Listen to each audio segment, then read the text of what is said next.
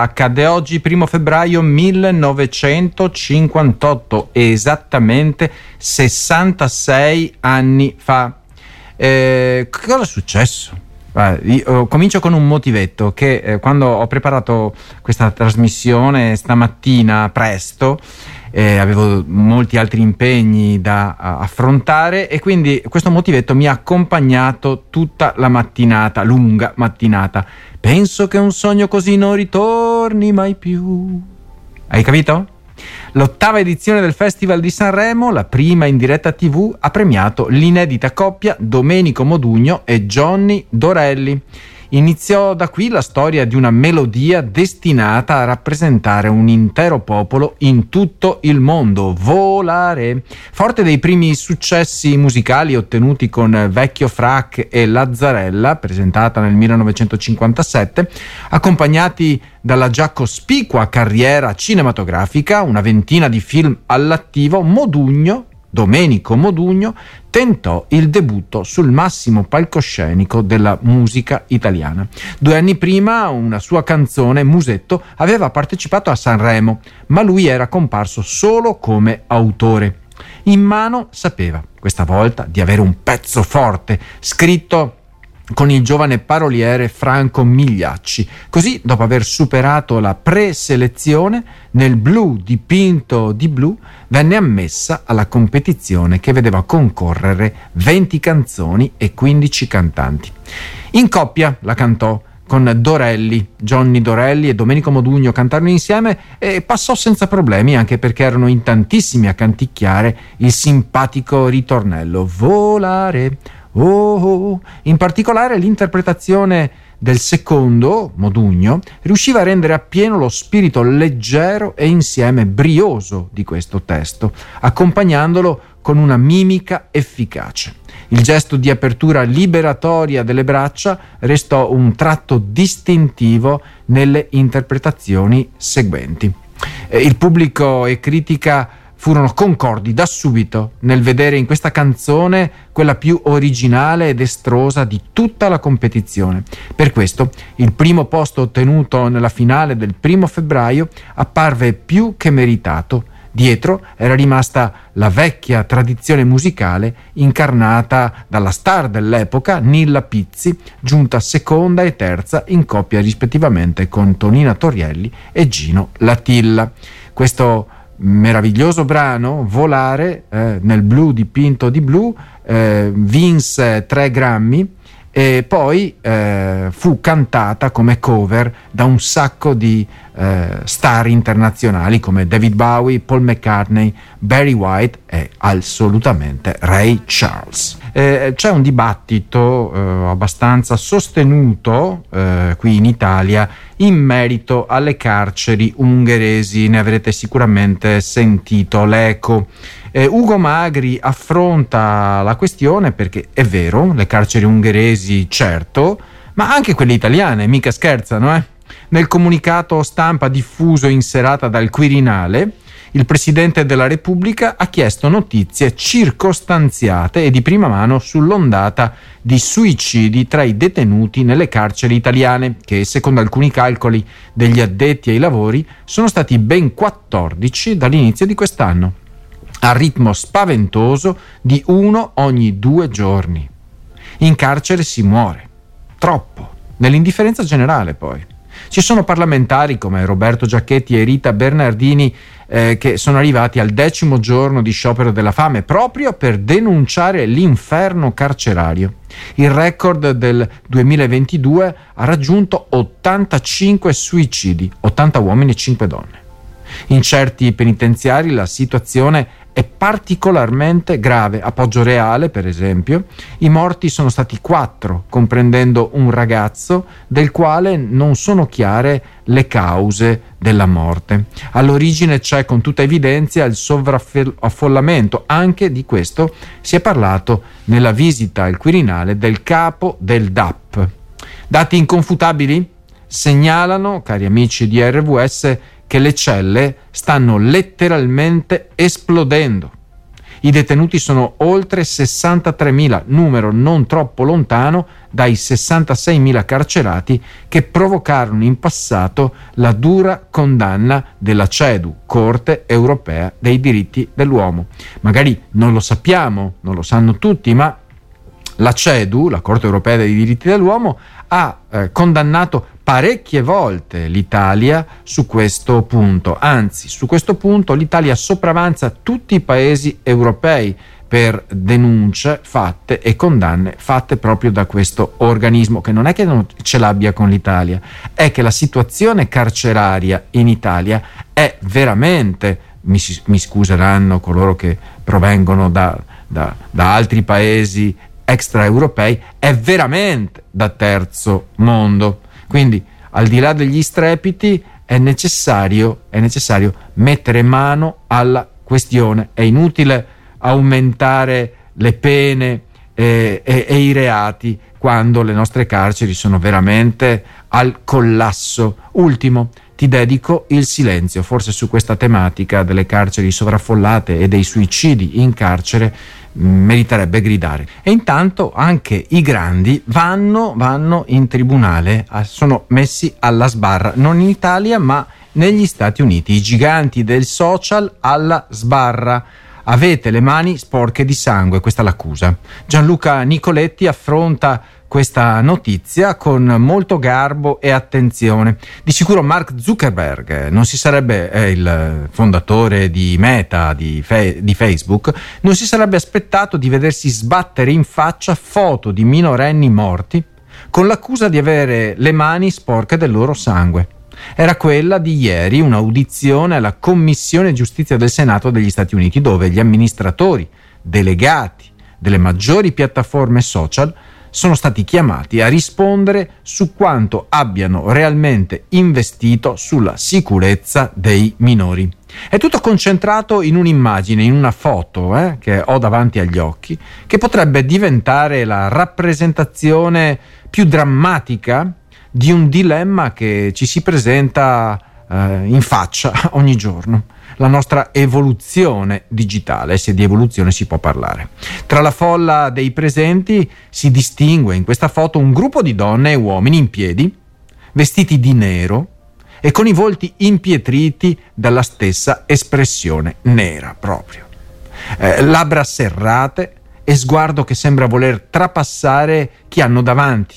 Sono madri, padri, rigorosamente vestiti a lutto che tengono sopra la testa le foto dei loro ragazzi, sorridenti, spensierati, come naturalmente ci si mostra nello status che deve rappresentarci nella nostra declinazione digitale. Però quei ragazzi non c'erano più e per i genitori sono stati i social a ucciderli. Alcuni dei grandi padroni dell'immaginario relazionale restano seduti al tavolo, danno le spalle a chi li accusa di aver provocato la morte dei loro figli. Si respira, guardando questa foto, un clima veramente teso. In uno scatto tutto il paradosso di questi ex ragazzi prodigio, perché sono giovanissimi eh, gli autori e i conduttori di questi social. Questi hanno probabilmente immaginato un mondo molto diverso da quello che poi stanno ora cercando di contenere nelle sue zone d'ombra.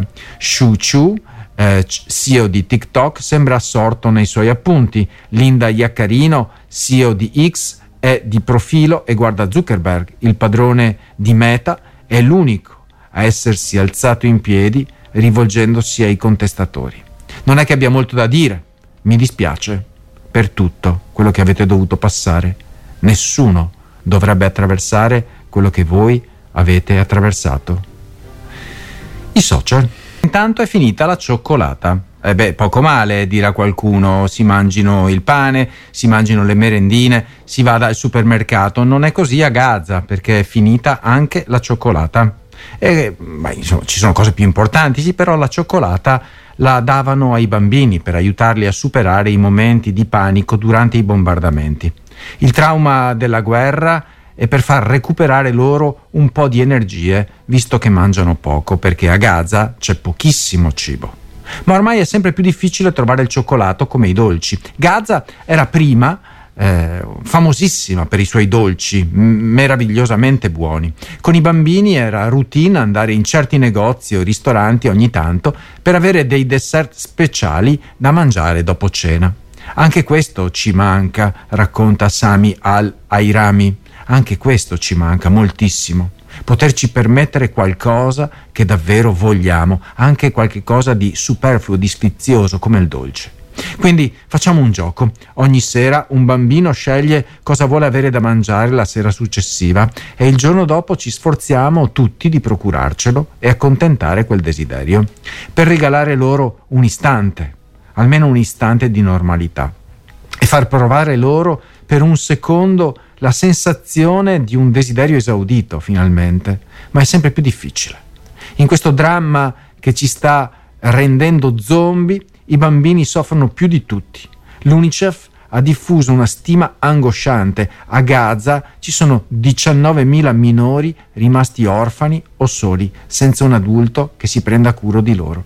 Molti sono stati salvati sotto le macerie, hanno perso i genitori nel bombardamento della loro casa, altri sono stati recuperati ai checkpoint israeliani, negli ospedali e per le strade. Ce ne sono a migliaia in strada, nelle tende. Nella nostra casa cerchiamo di tenere i bambini lontani dalla strada e da altri eh, pericoli per evitare che si infettino, che si ammalino, ma sono molto arrabbiati, frustrati, hanno bisogno di uscire, di prendere aria, di giocare, sono bambini.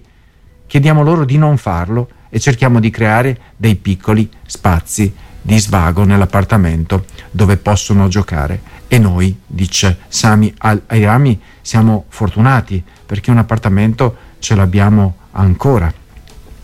Moltissimi invece sono in difficoltà. Perché?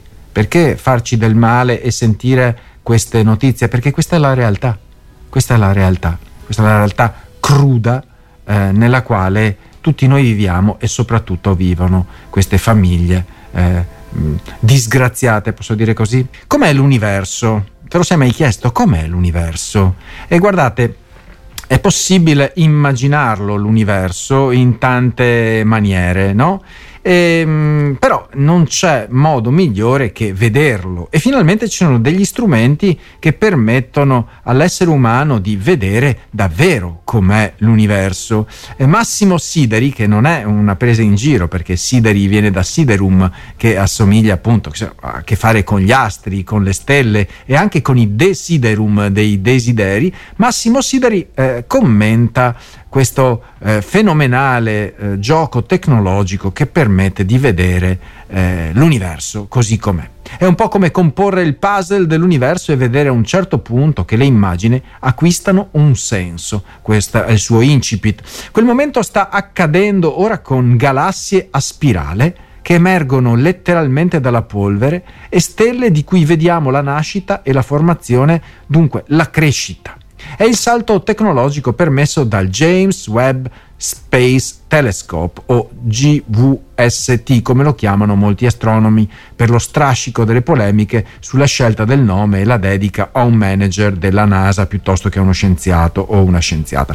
Rispetto al glorioso ma ormai nell'ombra Hubble, le nuove immagini di Webb eh, non con una B ma con due, Webb, ha affermato Janice Lee, scienziata presso lo Space Telescope Science Institute di Baltimora, sono strabilianti anche per i ricercatori che hanno studiato queste stesse galassie per decenni. Un conto è immaginarle, un conto è vederle.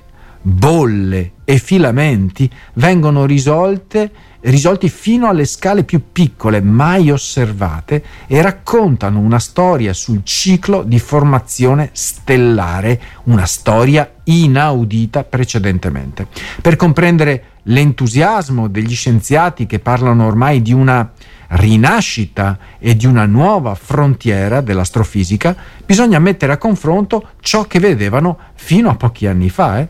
È ciò che vediamo oggi grazie a quella che possiamo tranquillamente definire l'ottava meraviglia del mondo. Si tratta sicuramente della tecnologia più complessa mai costruita dall'umanità. La possibilità di vedere davvero com'è l'universo, anche se in scala eh, ridotta ma molto più grande rispetto a prima. Abbiamo cominciato la nostra trasmissione Parole al vento dal Veneto riflettendo sulla data del primo febbraio, questa volta era il primo febbraio del 1900 e vediamo chi si ricorda, 1958, data nella quale Domenico Modugno e eh, Johnny Dorelli vinsero il premio, il primo premio del ehm, Festival di Sanremo con la canzone Nel blu dipinto di blu. E concludiamo la nostra trasmissione con un'altra canzone non altrettanto famosa, ma insomma anche questa eh, l'anno che sta arrivando, tra un anno passerà, io mi sto preparando, è questa la novità. E in una di quelle strofe del genio che è stato Lucio Dalla si rifletteva appunto sul fatto che i, anche i preti potranno sposarsi soltanto a una certa età.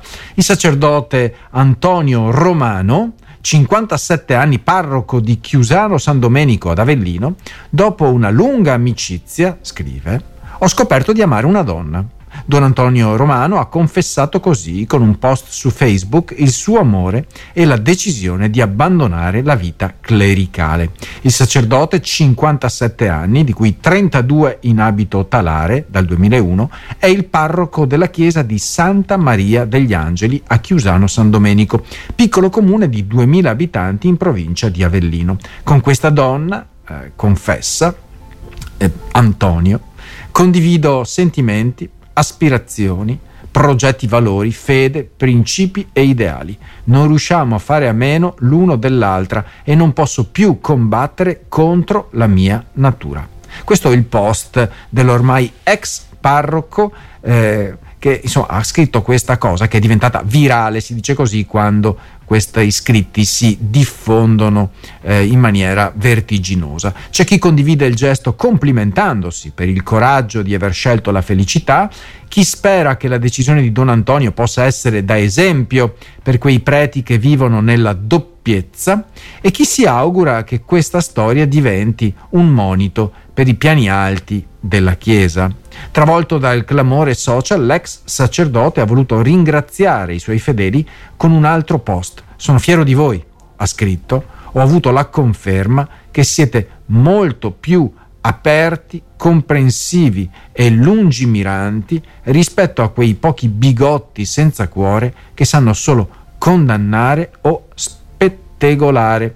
Così Antonio, ex prete che si è innamorato e finalmente sogna di vivere per sempre con la sua amata